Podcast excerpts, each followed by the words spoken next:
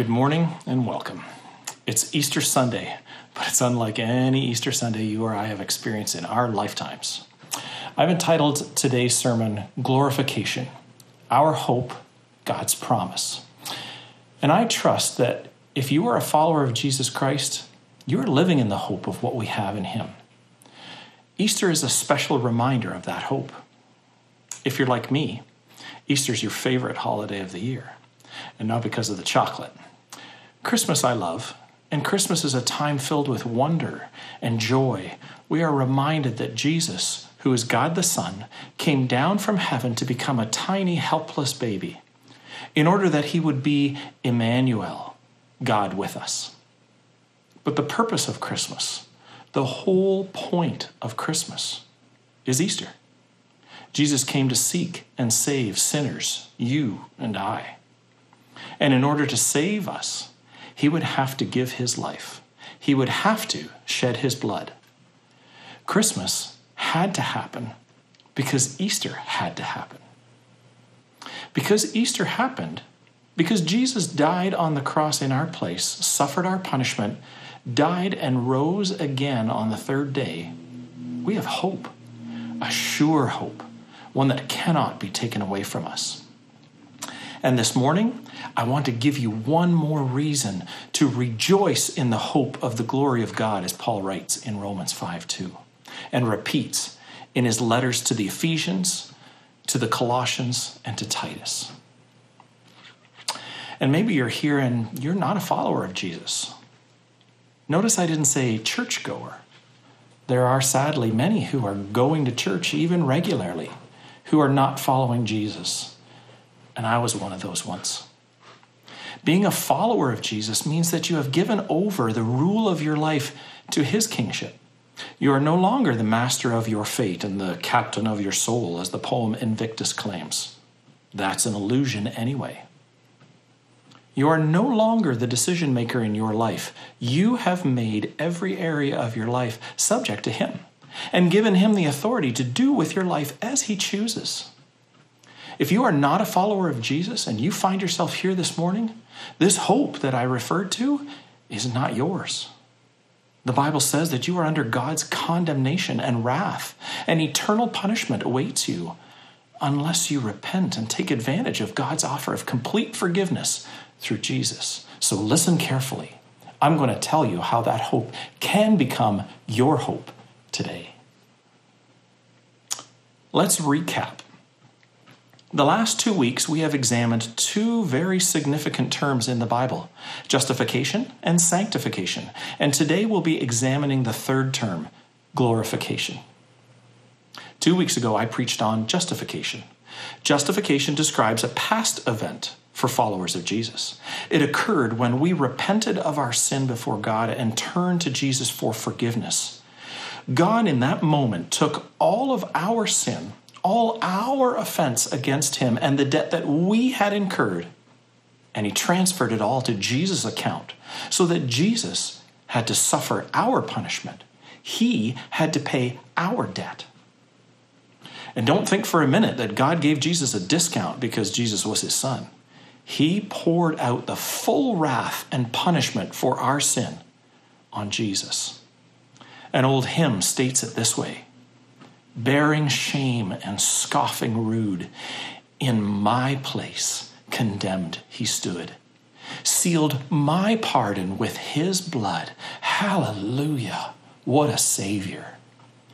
Guilty, vile, and helpless we. Spotless Lamb of God was he. Full atonement, can it be? Hallelujah! What a Savior. And if that wasn't enough, God went further. He took all the obedience, all the righteousness, all the perfection of Jesus, and he transferred that to our account so that we enjoy all the rights and the privileges and the pleasure of God that is actually rightfully belonging to Jesus. It's a legal status that becomes ours the moment we confess our sin, repent, and look to Jesus for forgiveness and salvation. And the consequence of that act of justification by God, Paul lays out in Romans 5, verse 1, where he writes, Therefore, since we have been justified by faith, we have peace with God through our Lord Jesus Christ. What's the opposite of peace? War, I suppose, or at least strife. But we're no longer at war with God when we are in Christ. There is no longer any strife with Him. He is no longer against us as our enemy. He is actually for us as a father would be. Why? Because we've somehow done something to earn His favor? Not a chance. Rather, it's because of Jesus Christ and his finished work on the cross of Calvary. Because he shed his blood on the cross, suffered our punishment, died, was buried, and rose again. The punishment for our sin has been meted out, justice has been served. And now Paul can say in Romans 8, verse 1 there is therefore now no condemnation for those who are in Christ Jesus. It's not through our works, it's all of him. You can't earn your forgiveness or salvation, it's a gift of grace through faith. Can you look back in your life to a time when you did business with God, as it were? When you acknowledged your sin and your debt before Him and asked Him to forgive you and make things right again, He desires to do that for you. Why not make today that day, the first day in a long line of wonderful tomorrows, knowing that you have been made free from the guilt and penalty of your sin before God, and that you will never walk through any of those tomorrows alone, because He is the God who is with us. Do it today.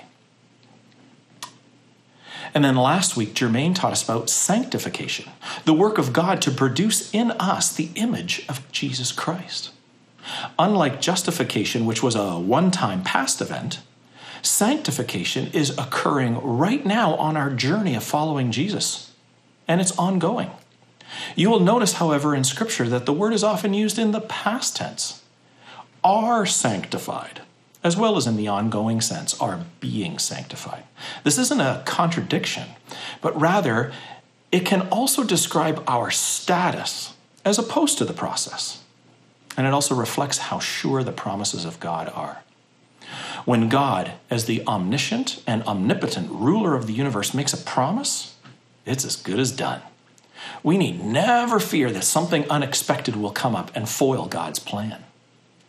So, Paul can talk about it in the past tense because we are already perfected into the image of Christ. Well, sorry, not because we are already perfected into the image of Christ, but because we will be with 100% certainty if we are genuinely saved. If you are a follower of Jesus, you should be able to look back over your life and see a progression toward being conformed to the image of Christ. If you look back 10 years and you see no difference, and it doesn't really bother you either, then you need to question whether you were ever saved. Now, before we look at the passage in Romans, I would like for us to look at the account of the first Easter. Turn, please, in your Bibles to Luke chapter 23, verse 14. If you are new to your Bible, then Luke is the third of the books in the New Testament. Luke 23, verse 14. I want to start here because I want to set the stage. I'm going to skip verses along the way, and then we will hit our focus in chapter 24. But here we are, the first Easter. Luke chapter 23.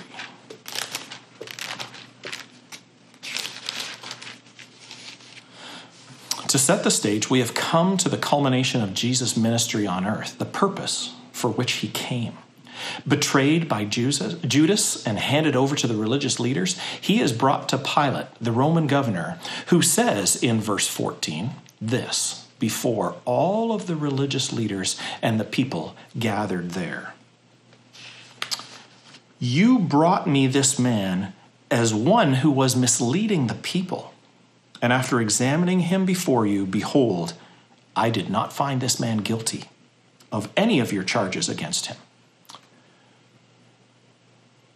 So, first off, Pilate indicates that Jesus is innocent.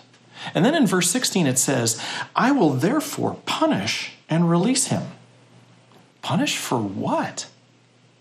So there's an injustice right there. Then further on down in verse 23, it reads this But they were urgent, demanding with loud cries that he should be crucified. Pilate was going to release him. They wanted him crucified. And their voices prevailed, and so Pilate decided that their demand should be granted. What? How is that just or fair? He delivered Jesus over to their will, it says. Now skip on to verse 33. In verse 33, it says, And when they came to the place that is called the skull, they crucified him there, and the criminals, one on his right and one on his left. So now he is crucified. In verse 44, it says this It was now about the sixth hour, and there was darkness over the whole land until the ninth hour this darkness was um, intentional, it was unnatural, or should we say, supernatural.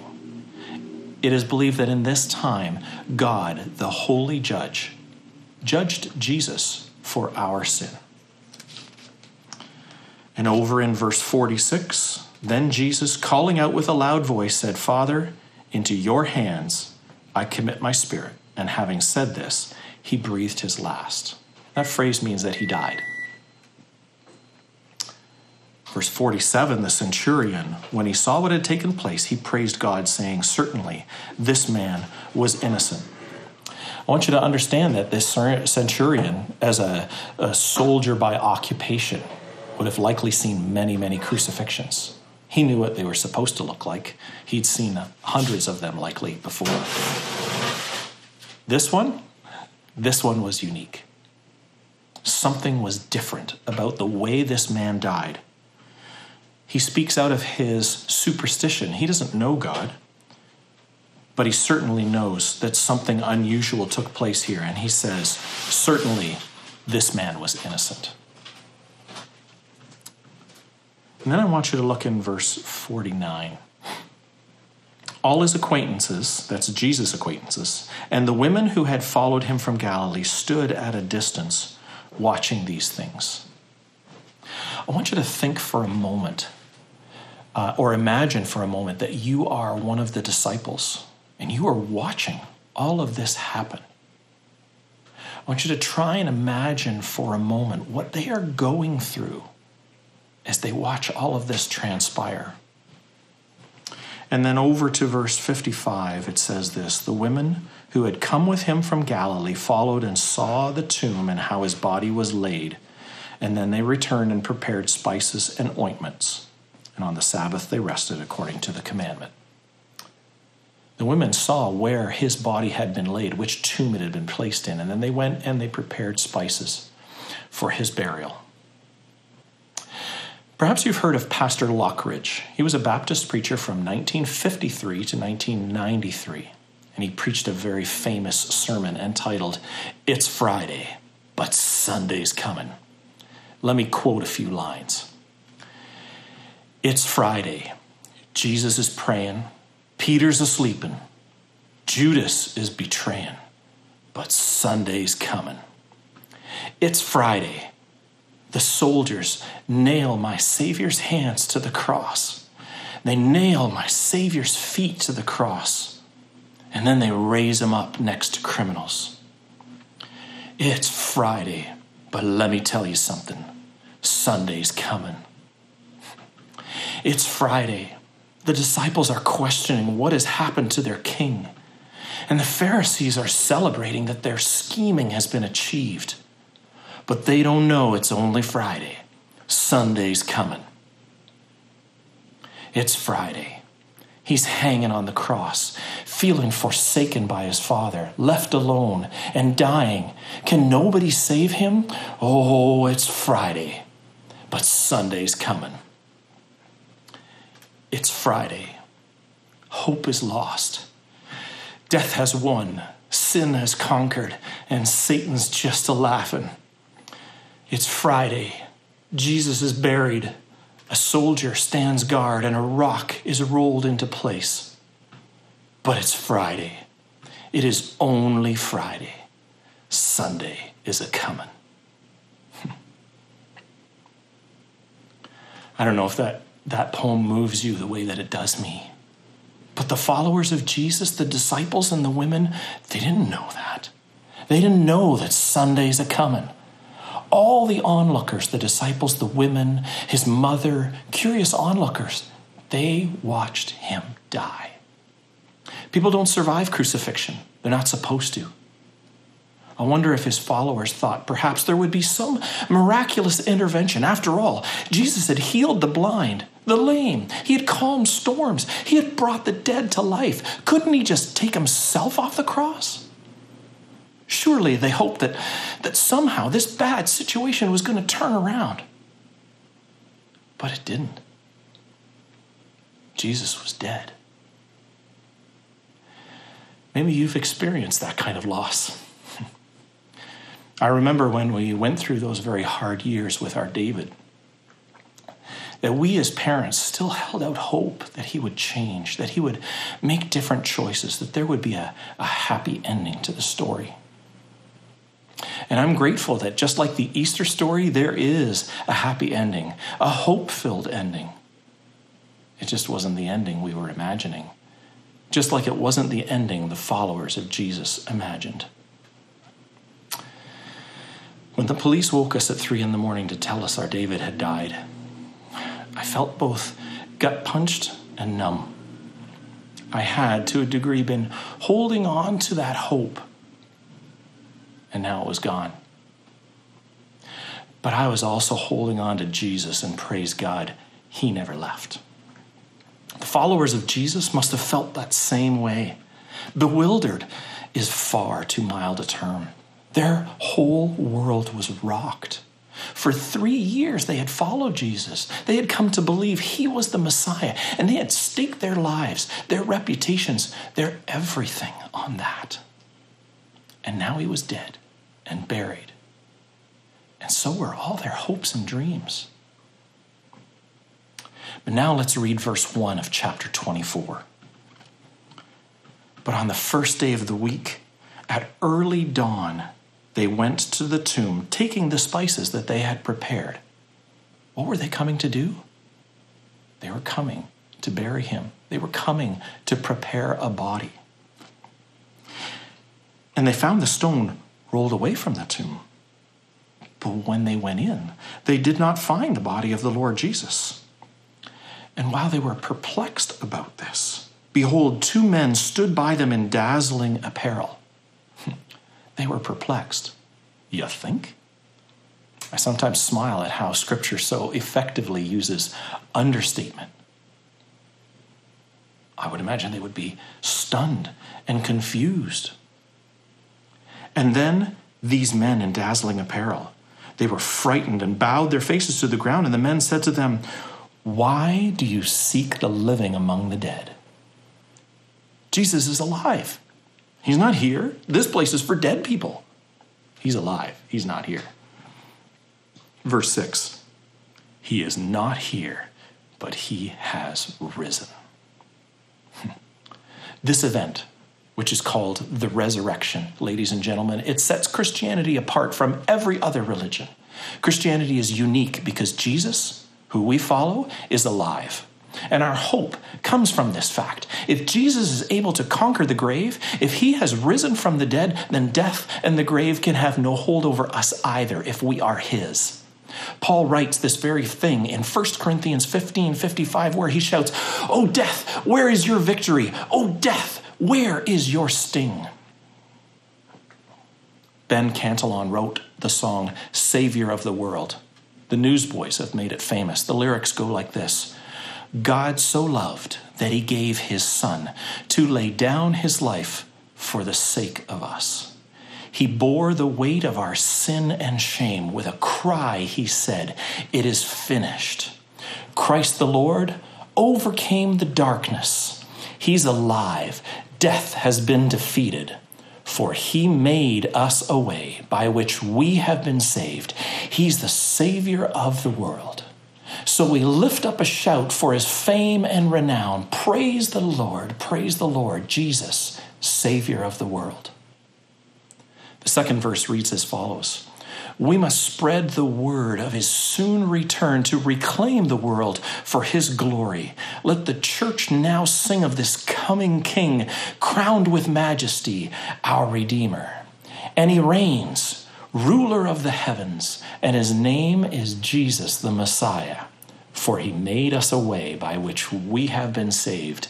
He's the Savior of the world.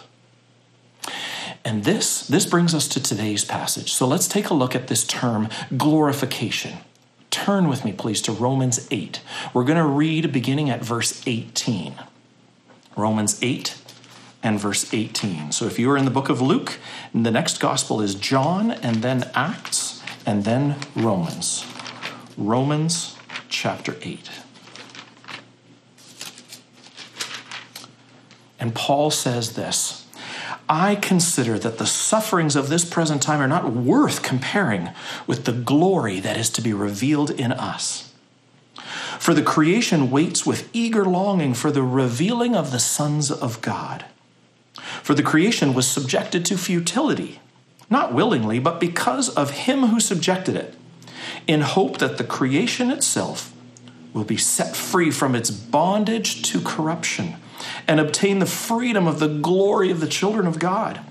For we know that the whole creation has been groaning together in the pains of childbirth until now. And not only the creation, but we ourselves, who have the first fruits of the Spirit, we groan inwardly as we wait eagerly for adoption as sons, the redemption of our bodies. For in this hope we were saved. Now, hope that is seen is not hope. For who hopes what he sees? Hopes for what he sees. But if we hope for what we do not see, we wait for it with patience. Here is the description of the reality in which we live. We have discussed justification. Those of us who are followers of Jesus have been justified, made righteous through his death, burial, and resurrection. If Easter didn't happen, if Jesus didn't rise again, then we're not justified. Paul says in 1 Corinthians 15, verse 17, and if Christ has not been raised, your faith is futile and you are still in your sins. But then he goes on to say, but in fact, Christ has been raised from the dead. And so our justification is taken care of as well. And along with that, we discussed sanctification, the process of being transformed into the image of Christ, which is what we who are followers of Jesus are experiencing presently. And it is at times encouraging and at other times disheartening. Paul talks about the suffering that we experience. He talks about the creation being subjected to futility. Life is just hard a lot of the time, a struggle through so much of our experience. And he talks about the inward groaning, the deep longing we have for something more. Paul expresses in the previous chapter to this, chapter 7 of Romans, that I do not understand my own actions, for I do not do what I want but I do the very thing I hate. He expresses this frustration that the desires to do so much more, to, to be so much more. But there's this war raging inside between the new nature that's been awakened in him and the sin nature that is part of his and our flesh. He cries out, Wretched man that I am, who will deliver me from this body of death? John MacArthur said it this way I'm not what I ought to be, but I know what I ought to be. I'm not what I want to be, but I know what I want to be. When Paul says, Who shall separate me from this body of death? He's actually referring to a practice that was carried out in those times. If a man was found guilty of murder, sometimes the sentence was to have the dead man's body strapped to his body until the decay finally took over the living person and killed them. How horrific. And imagine if that was our experience to be awakened to know that there was something more, but to never experience it, to always be tied to this body of death until it finally won, to never, ever be free from the presence of sin. That would be cruel But that is not your destiny, child of God. You have a promise of hope, the hope of glorification. And what is glorification? It's the realization of the process of developing Christ likeness. Do you see the parallels in the passage we read to what we looked at previously regarding Easter? Paul is, in essence, describing our Easter, as it were. Jesus, the Son of God, experienced in his human form the bondage to corruption that life on this planet endures at present hunger, hardships, weariness, grief, pain, loss, and death. He went through great suffering on the cross. And after enduring such suffering, he died and was buried. But then came Sunday when he was raised to life again. He was revealed in his new form, still as a man, with a solid body even, but no longer subject to futility. Hmm. In verse 19 of Romans 8, Paul refers to us as sons of God. He says, For the creation waits with eager longing for the revealing of the sons of God. And that the creation is waiting for that. In our experience, we too endure the bondage to corruption. We too experience the futility of this life, the struggle, and the suffering. And if we are in Christ Jesus, then we too have the hope of that revealing where we will be glorified like Him, where we will enter into the experience of being transformed into Christ likeness. It can't happen here in this realm, in these bodies. Our bodies have to be changed, but change they will. The last part of this chapter talks about the promise of glorification. And so I'd like to close today's sermon by reading these three verses. Skip down, if you would, to verse 28. In verse 28, we get the promise. And we know that for those who love God, all things work together for good, for those who are called according to his purpose. For those whom he foreknew, he also predestined to be conformed to the image of his Son Hey, that's the sanctification. In order that, in order that he, that's Jesus, might be the firstborn among many brothers. And those whom he predestined, he also called. And those whom he called, he also justified. And those whom he justified, he also glorified. Look at the verb tenses throughout that passage. They're all in the past tense. Just like we discussed with sanctification earlier on, the reason they're all in the past tense is not because they happened in the past, but it's because God's promises are so sure that they might as well have happened in the past.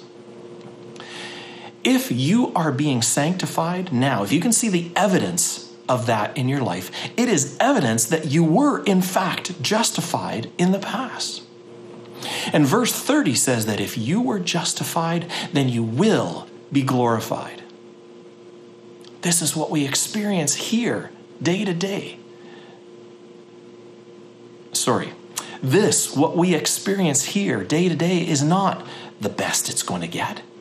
We who are in Christ Jesus have so much more to look forward to. It only gets better for us. We have been justified, our guilt is removed. We are being sanctified, transformed more and more into the image of Christ. And one day, we will be glorified, entering the very presence of God for all of eternity with immortal and incorruptible bodies that will never again experience the presence of sin. This is the promise of Easter. Are you in Him this morning? Have you placed your faith in Him for forgiveness and salvation? If so, rejoice what a glorious future lies before us. Whatever we suffer, whatever we endure here, it pales in comparison to the glory that awaits us when Jesus Christ returns. And if you're listening this morning and you don't know the forgiveness and grace that God offers, but you want it, you want the hope that Easter promises, now is the time. Acknowledge your sin before Him right where you are. Tell Him You understand that you deserve death as the punishment for your sin, but you also understand that Jesus was your substitute. He paid your penalty. Ask God for the forgiveness that is offered through faith in Jesus. Submit your life and your heart to the one and only King who deserves your worship. Enter into the hope that Easter offers, and then tell someone what you've done. If you took God at His word this morning and asked Him for salvation, please tell me by sending an email to mike.fellowshiposhawa at gmail.com. I would love to hear from you and I would love to pray for you. Let's pray together now. Father, we thank you for the promise, the hope that Easter offers. We celebrate it because it means this isn't all there is. We experience in our lives good things, wonderful things, but there is always that burden, and the Bible describes it as the bondage to corruption. And we know that we aren't all that we long to be.